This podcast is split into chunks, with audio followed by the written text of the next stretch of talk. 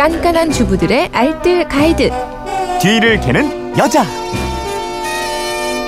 네, 휴대폰 뒷번호 7914님이 저희 집에는요 오래된 호야 화초를 키우는데요 날만 더워지면 벌레가 생겨서 고민입니다 농약으로 잡아보기도 했는데 농약은 냄새가 너무 나서 힘들어요 어떻게 하면 벌레를 박멸시킬 수 있을까요 없애는 방법을 좀 알려주세요 부탁합니다 하셨는데 뒤를 캐는 여자 곽지연 리포터가 알려드립니다 어서 오세요 네, 안녕하세요. 호야 네. 이게 덩굴 식물이죠 맞습니다. 덩굴 식물로 꽃보다는 주로 잎을 관상하고요.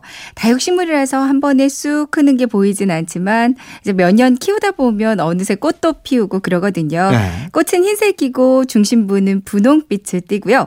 거리용 화분에 심어서 매달아 놓 거나 접시 정원을 많이 이용해요. 음. 매달아 키우면 잎이 아래로 축 늘어지면서 참 멋스럽죠. 음 어떻게 키우는 게 좋아요 호야는 햇빛이 잘 들고요. 통풍 잘 되는 곳에서 기르는 게 좋습니다. 근데 간접 광선에서도 잘 자라는 편이거든요. 예. 고온 다습한 환경을 좋아하지만 좀 추워도 좀 건조해도 잘 견뎌주는 편이에요. 어, 온도가 한 5도씨 정도까지 내려가도 잘 견딥니다. 네. 아, 물은 자주 주지 말아야 건강하고 또 잎의 색도 다양하게 유지되거든요.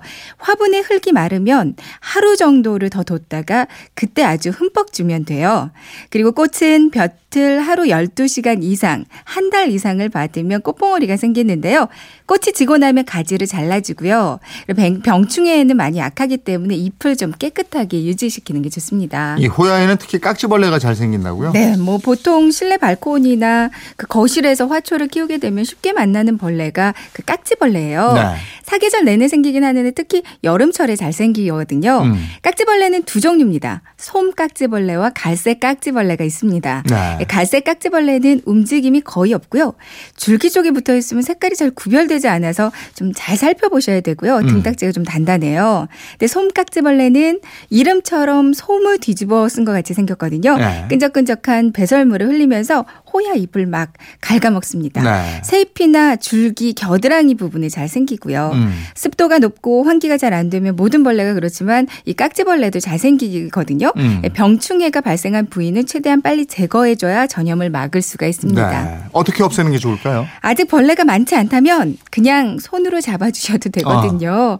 좀 잔인하긴 하지만 이쑤시개로 그냥 콕콕 찔러 잡는 것도 음. 좋습니다. 근데 양이 좀 많다면 이건 뭐 어쩔 수 없이 작물 보호제, 약을 사용하시는 게 좋아요. 일주일 간격으로 2, 3회 정도 뿌려주면 방제가 가능하고요. 네. 이게 효과가 좋긴 한데 아무래도 농약 성분이니까 바람 없는 곳에서 아이들 손에 안 닿게 눈, 입을 조심해서 뿌 리는 게 좋습니다. 음, 농약 성분이 싫다면요. 집에서 또 농약 치장이 좀 찜찜한 기분이 들 수 있잖아요. 네. 목초액을 뿌리는 것도 효과가 있거든요. 어. 아버지 발냄새 무좀을 없애준다는 목초액을 물에 좀 많이 희석해서요. 화초에다 뿌려주면 깍지벌레 없애는데 좋습니다. 네. 근데 농도가 짙으면 뿌리 끝 이 타들어갈 수가 있어요. 음. 그러니까 물과 한 10분의 1 정도 많이 희석해서요. 전체는 도포하지 마시고요.